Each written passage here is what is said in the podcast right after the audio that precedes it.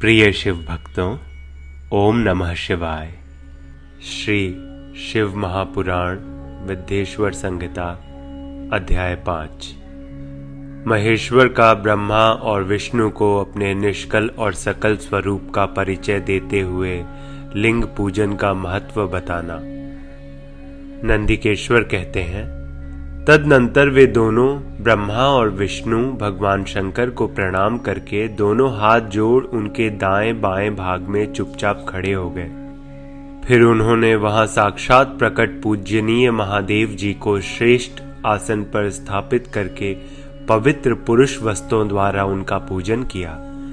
दीर्घ काल तक अविकृत भाव से सुस्थिर रहने वाली वस्तुओं को पुरुष वस्तु कहते हैं। और अल्प काल तक ही टिकने वाली क्षण भंगुर वस्तुएँ प्राकृत वस्तु कहलाती हैं। इस तरह वस्तु के ये दो भेद जानने चाहिए। किन पुरुष वस्तुओं से उन्होंने भगवान शिव का पूजन किया, यह बताते हैं। हार, नुपुर, केयूर, किरीट, मणिमय कुंडल, यज्ञोपवीत, उत्तरीय वस्त्र, पुष्पमाला, रेशमी वस्त्र, हार, मुद्रिका, पुष्प तांबूल, कपूर, चंदन एवं अगुरु का अनुलेप। धूप, दीप, श्वेत छत्र, व्यंजन, ध्वजा, चंवर तथा अन्य अन्य दिव्य उपहारों द्वारा। जिनका वैभव वाणी और मन की पहुँच से परे था, जो केवल पशुपति के ही योग्य थे और जिन्हें पशु कदापि नहीं पा सकते थे। उन दोनों ने अपने स्वामी महेश्वर का पूजन किया।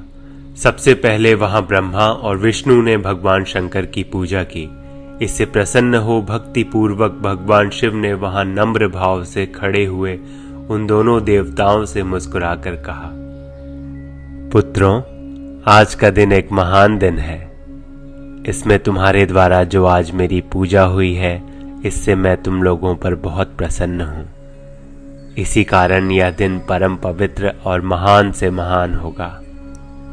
आज की अतिथि शिवरात्रि के नाम से विख्यात होकर मेरे लिए परम प्रिय होगी। इसके समय में जो मेरे लिंग या मूर्ति की पूजा करेगा, वह पुरुष जगत की सृष्टि और पालन आदि कार्य भी कर सकता है। जो शिवरात्रि को दिन रात निराहार एवं जितेंद्रिय रहकर अपनी शक्ति के अनुसार निश्चल भाव से मेरी यथोचित पूजा करेगा, उसको मिलने वाले फल का वर्णन सुनो। एक वर्ष तक निरंतर मेरी पूजा करने पर जो फल मिलता है, वह सारा फल केवल शिवरात्रि को मेरा पूजन करने से मनुष्य तत्काल प्राप्त कर लेता है। जैसे पूर्ण चंद्रमा का उदय समुद्र की वृद्धि का अवसर है, उसी प्रकार यह शिवरात्रि तिथि मेरे धर्म की वृद्धि का समय है। इस तिथि में मेरी स्थापना आदि का मंगलमय उत्सव होना चाहिए। पहले मैं जब ज्योतिर्मय स्तंभ रूप से प्रकट हुआ था, वह समय मार्ग शीर्ष मास में आद्रा नक्षत्र से युक्त पूर्णमासी या प्रतिपदा है। जो पुरुष मार्ग शीर्ष मास में आद्रा नक्षत्र होने पर पार्वती सहित मेरा दर्शन करता है, अथवा मेरी मूर्ति या लिंग की ही झांकी करता है, वह मेरे लिए कार्तिकेय से भी अधिक प्रिय है। उस शुभ दिन को मेरे दर्शन मात्र से पूरा फल प्राप्त होता है। यदि दर्शन के साथ साथ मेरा पूजन भी किया जाए तो इतना अधिक फल प्राप्त होता है कि उसका वाणी द्वारा वर्णन नहीं हो सकता। वहाँ पर मैं लिंग रूप से प्रकट होकर बहुत बड़ा हो गया था। अतः उस लिंग के कारण यह भूतल लिंग स्थान के नाम से प्रसिद्ध हुआ। जगत के लोग इसका दर्शन और पूजन कर सकें, इसके लिए यह अनादि और अनंत ज्योति स्तंभ अथवा ज्योतिर्मय लिंग अत्यंत छोटा हो जाएगा। यह लिंग सब प्रकार के भोग सुलभ कराने वाला तथा भोग और मोक्ष का एकमात्र साधन है। इसका दर्शन, स्पर्श और ध्यान किया जाए तो यह प्राणियों को जन्म और मृत्यु के कष्ट से छुड़ाने वाला है। अग्नि के पहाड़ जैसा जो यह शिवलिंग यहाँ प्रकट हुआ है, इसके कारण यह स्थान अरुणाचल नाम से प्रसिद्ध होगा। यहाँ अनेक प्रकार के बड़े बड़े तीर्थ प्रकट होंगे। इस स्थान में निवास करने या मरने से जीवों का मोक्ष तक हो जाएगा। मेरे दो रूप हैं, सकल और निष्कल। दूसरे किसी के ऐसे रूप नहीं है। पहले मैं स्तंभ रूप से प्रकट हुआ, फिर अपने साक्षात रूप से। ब्रह्म भाव मेरा निष्कल रूप है और महेश्वर भाव सकल रूप। ये दोनों मेरे ही सिद्ध रूप है। मैं ही पर ब्रह्म परमात्मा हूँ। कला युक्त और अकल मेरे ही स्वरूप है। ब्रह्म रूप होने के कारण मैं ईश्वर भी हूँ। जीवों पर अनुग्रह आदि करना मेरा कार्य है। ब्रह्मा और केशव, मैं सबसे बृहत और जगत की वृद्धि करने वाला होने के कारण ब्रह्म कहलाता हूँ। सर्वत्र सम रूप से स्थित और व्यापक होने से मैं ही सबका आत्मा हूँ।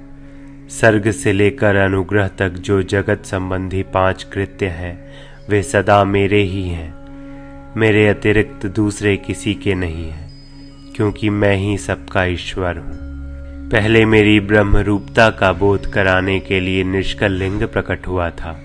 फिर अज्ञात ईश्वरत्व का साक्षात्कार कराने के निमित्त में साक्षात जगदीश्वर ही सकल रूप में तत्काल प्रकट हो गया। अतः मुझमें जो ईश्वरत्व है, उसे ही मेरा सकल रूप जानना चाहिए, तथा जो यह मेरा निष्कल स्तंभ है, वह मेरे ब्रह्म स्वरूप का बोध कराने वाला है।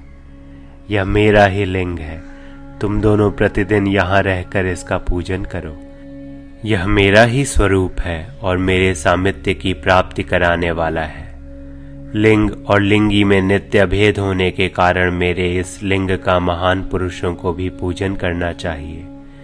मेरे एक लिंग की स्थापना करने का यह फल बताया गया है कि उपासकों को मेरी समानता की प्राप्ति हो जाती है।